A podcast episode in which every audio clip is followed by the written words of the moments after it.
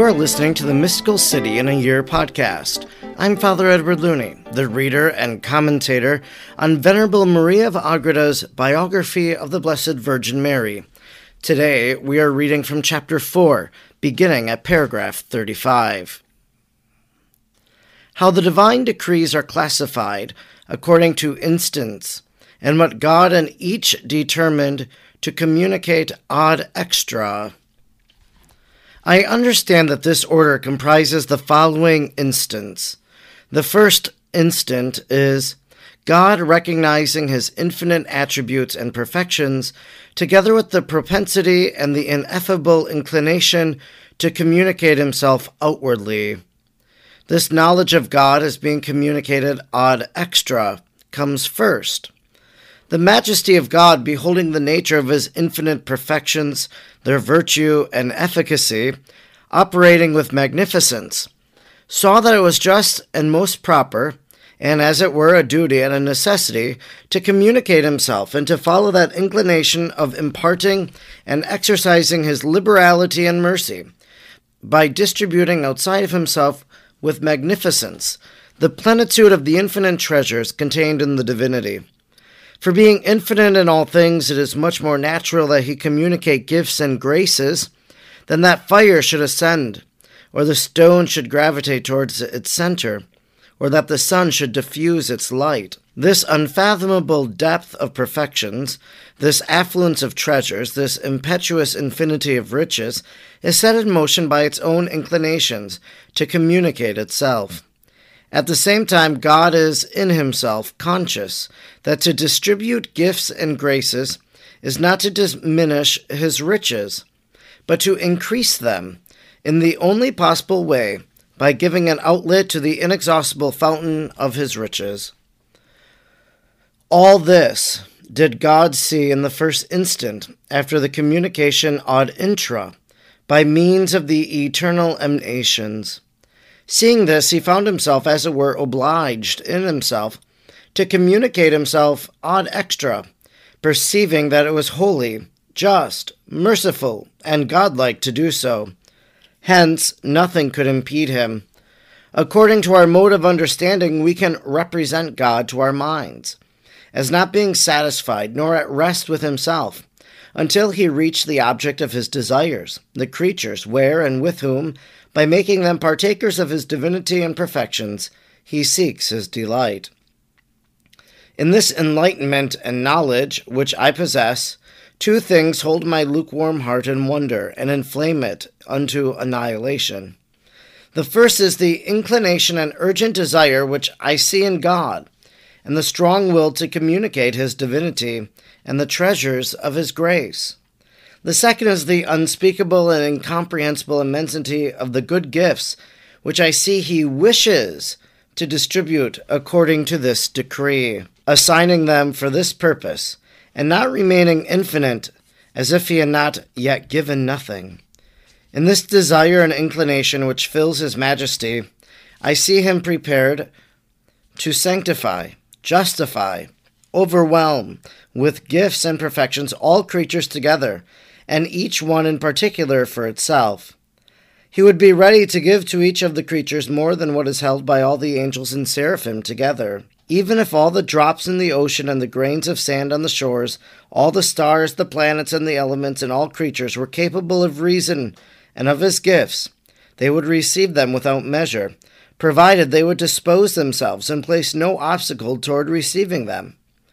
O fearful malice of sin, which alone is capable of holding up the impetuous stream of such great and eternal gifts! The second instant was to confirm and determine the object and intention of this communication of the divinity ad extra, namely, that it should redound to his greater glory, to the exaltation of his majesty, and the manifestation of his greatness.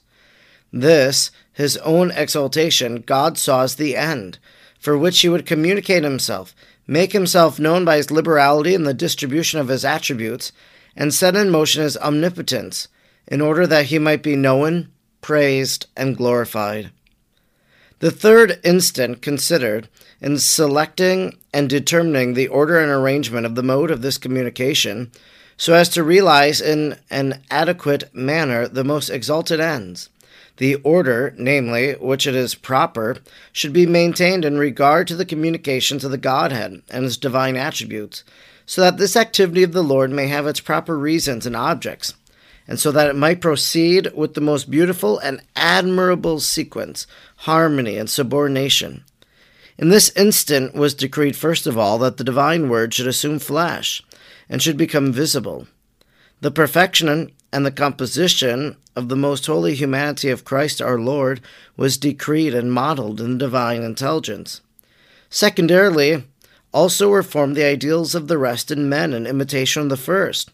The divine mind prearranged the harmony and adornment of the human nature composed of an organic body and a vivifying soul, endowed with faculties to know and enjoy its Creator, to discern between good and evil, and with a free will to love that same Lord. This hypostatic union of the second person of the Most Holy Trinity, I understood necessarily to have been the first incentive and object on account of which, before all others, the divine intelligence and will issued ad extra, and the reasons are most exalted, so that I cannot explain. One of these reasons is that God, having in himself known and loved himself, should, according to right order, know and love that which approaches most intimately to his divinity, and as is the case in the hypostatic union. Another reason is that the divinity, having communicated itself ad intra, should also communicate itself ad extra. For this, the divine will and intention would begin to execute its works with the highest end in view and his attributes would be communicated in the most beautiful order. The fire of the divinity expended itself in its fullest measure, on which was most immediately connected with it, namely the hypostatically united humanity, and his divinity communicated itself in the highest and most excellent degree to him, who was to be the closest to God in divine knowledge and love, and share the works and the glory of the deity. For God, speaking according to our lowly comprehension, could not endanger the attainment of this end. Since he alone could be an object, proportionate and worthy of so wonderful an operation, it was also befitting, as it were necessary, that if God should create many creatures, he should create them in such harmony and subordination as would be the most admirable and glorious within the reach of possibility. In conformity with this, therefore, they must be subordinate to a supreme chief, who would be as far as possible united immediately with God, so that through him they may have communication and connection with his divinity. For these and for other reasons which I cannot explain, the dignity of the works of God could be provided for only by the incarnation of the Word.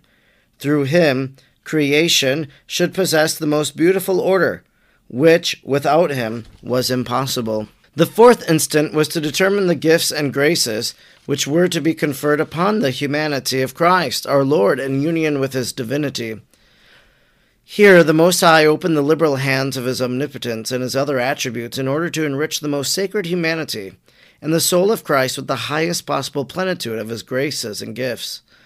Then was fulfilled what afterward David said The stream of the river maketh the city of God joyful. Psalm 45, verse 5. When the stream of his gifts flowed toward the humanity of the Word, communicating to it the infused science, the grace and goodness of which his blessed soul was capable, and which fitted that being which was to be God and true man, and at the same time the head of all creatures, capable of grace and glory, in order that from this impetuous stream they might partake in the manner in which it afterwards really happened.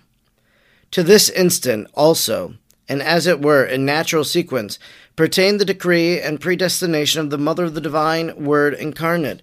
For here I understand was ordained that pure creature, before aught else whatever. Thus, before all other creatures, was she conceived in the divine mind, in such manner and such state as befitted, and became the dignity, excellence, and the gifts of the humanity of her most holy Son. To her flowed over at once and immediately the river of the divinity and its attributes, with all its impetuosity in as far as a mere creature is capable, and as is due to the dignity of the Mother of God.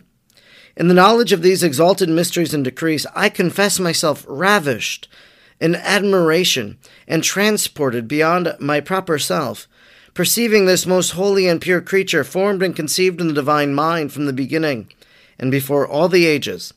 I joyously, exultantly magnify the Omnipotent for the admirable and mysterious decree by which he formed for us such a pure and grand, such a mysterious and godlike creature, worthy rather to be admired and praised by all beings than to be described by anyone. In my admiration, I can say with St. Dionysius the Areopagite, if faith would not instruct me, and if the understanding of what I see would not teach me that it is God who has conceived her in his mind, and who alone could and can in his omnipotence form such an image of his divinity, if this all were not present to my mind, I might begin to doubt whether the Virgin Mother contained not in herself divinity. Oh, what tears flowed from my eyes, and what sorrowful astonishment possessed my soul to see that divine prodigy not acknowledged and that wonder of the Most High not manifest to all the mortals. Much is known of it, but much more is unknown, as this sealed book has not been opened. I ravished in the perception of this tabernacle of God, and I perceived that the author of it is more admirable in her creation than in that of all the rest of the world, although the diversity of the creatures manifests the wonderful power of their Creator. In this queen alone are comprehended and contained more treasures than in all the rest of things joined together, and the variety and the preciousness of her riches honor the Lord above all the multitudes of the other creatures. Here, according to our way of understanding, the promise, and as it were the contract, was made with the Word as to the degree of sanctity and perfection and the gifts and graces which were to be possessed by Mary, his mother. Also, as to the protection, support, and defense which was to be provided for this true city of God, in which His Majesty contemplated the graces and the merits which she earned for herself, as well as the fruits to be gathered for His people by the loving returns which she was to make to his majesty. In the same instant, and as it were in the third and last place, God determined to create a locality and an abode where the incarnate Word and his mother should converse and dwell.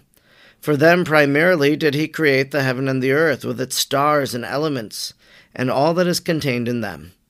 Secondarily, the intention and decree included the creation of the members of which Jesus was to be the head, and of whom he would be king in order that with kingly providence all the necessary and befitting arrangements might be made beforehand. I pass over to the fifth instant, although in reality I found that which I sought.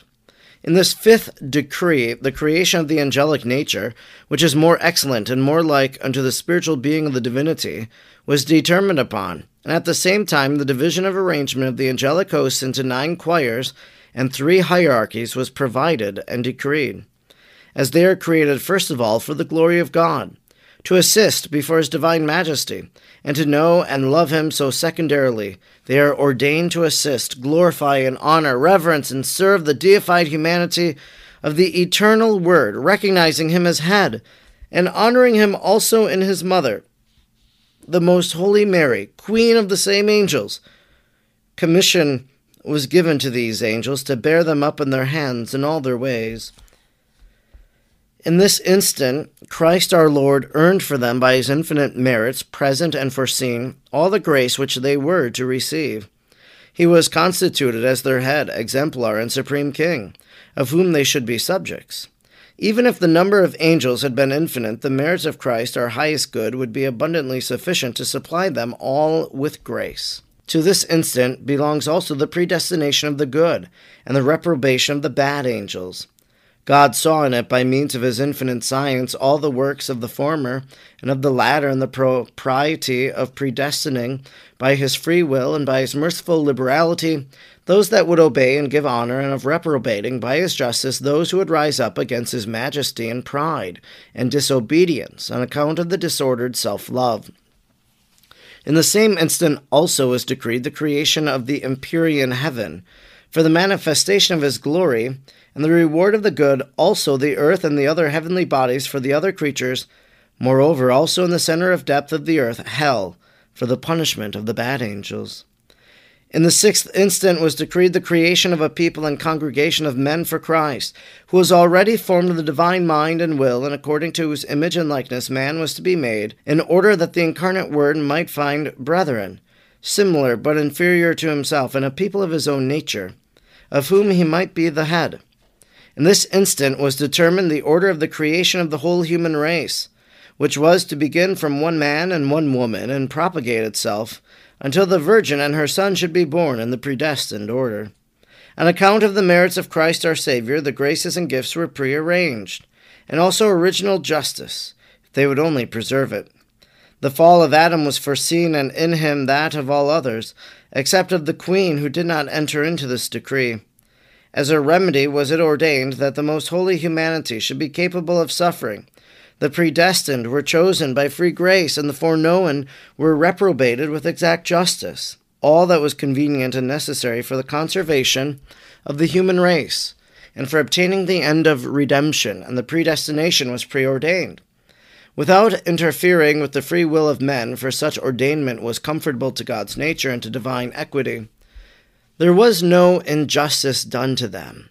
For if with their free will they could sin, so also could they abstain from sin by means of grace and the light of reason. God violated the right of no one since he forsook no one, nor denied to anyone that which is necessary. Since his law is written in the hearts of men, nobody is excused for not knowing and loving him in the highest good of all creation. In the perception of these mysteries, I saw with great clearness and force the high motives which caused God to manifest and magnify himself, and which should induce men to praise and adorn the greatness of the Creator and Redeemer of all. I also saw how tardy they are in the acknowledgement of these obligations, and in making return for these benefits. And I was made aware of the complaints and the indignation of the Most High on account of this forgetfulness. His Majesty commanded and exhorted me not to be guilty of such ingratitude, but to offer him a sacrifice of praise and a new song, that I might magnify him in the name of all creatures. O most high and incomprehensible Lord, would that I had the love and perfections of all the angels and the just in order to confess and praise worthily thy greatness. I acknowledge, great and mighty Lord, that such a vile creature as I cannot merit the memorable benefit of receiving this clear and exalted knowledge and light concerning thy exalted majesty. At the sight of thy greatness I perceive my littleness, which before that happy hour was unknown to me, and I was ignorant of the greatness and excellence of the virtue of humility, which is learnt in this science. I do not wish to say that I now possess the virtue, but neither can I deny that I have been shown the certain path which leads to it. Thy light, O Most High Lord, illumines me, and thy lamp shows me thy paths, so that I see what I have been, and what I am, and fear what I may become to be. Thou hast lighted up, Most High King, my understanding, and inflamed my will with its most exalted object. Thou hast entirely drawn me on to seek thee, and I wish to make this known to all mortals in order that they may leave me in peace and I them. I am for my beloved, and although I am unworthy, my beloved is for me. Strengthen then, O Lord, my weakness, that I may run after thee, and reaching thee I may never leave thee or lose thee. Very short and stammering is this chapter. For of this matter many books could be written, but I refrain because I do not know how to speak, and I am an ignorant woman. My sole object has been to explain how the Virgin Mother has been formed and preordained in the divine mind before the ages. That which I have seen over and above concerning this highest mystery transforms my interior, and in silent admiration makes me praise the author of such magnificence in company with the blessed, saying, Holy, holy, holy is the Lord God, Sabaoth. This concludes day 8 of our reading from the mystical city of God. Today we read chapter 4, paragraphs 35 to 51. In today's reading, we hear that God wishes to give graces to his chosen souls. We see how that gift of grace was communicated to the Lord Jesus. We also see how that gift of grace was communicated to the Blessed Virgin Mary, but we also know that God wishes to bestow his graces upon us. And that grace is a gift of God. It's something given to us. It's unmerited, but God gives it to us. When we pray to God and we receive an answer prayer, well, that's a grace that we have received. God gives us different graces as we continue to persevere in the Christian life. So, a lot of the different virtues, God gives us the grace to live them and to carry them out in our life.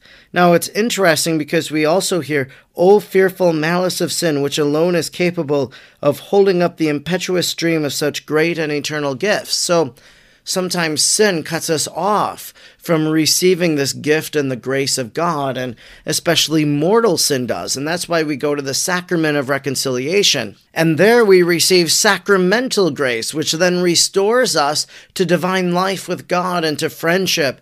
And then we receive that grace of God again in our life. When we go to Holy Communion, we receive God's grace and God's gifts. He communicates them to us. The angel Gabriel told Mary, Hail, full of grace.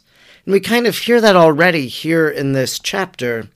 To her flowed over at once and immediately the river of the divinity and its attributes with all its impetuosity, and as far as mere creatures is capable and is due to the dignity of the Mother of God. So, Mary, because of the role that she has received, that she has been given by God, is given more grace because she is the fullness of grace. And it's due to her, given her role that she has in being the mother of the Redeemer.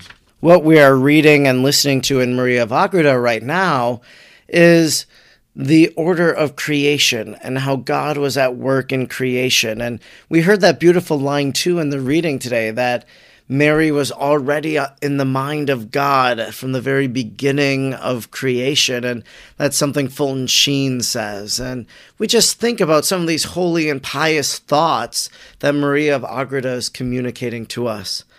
But most of all, today, we pray that we might be open to receive God's grace that He might remove whatever obstacles are in our heart or in our life, so that we might be an empty vessel ready to receive all that we can from His divine goodness. I'm Father Edward Looney, and you have been listening to the Mystical City of God in a Year podcast, in which I'm reading the four volumes of the Mystical City of God by Venerable Maria of Agreda. If you don't already have a copy of the four volumes, please go on over to Tan Books and acquire your own copy and read along with me throughout this year. May God bless you today, and may Mary pray for you.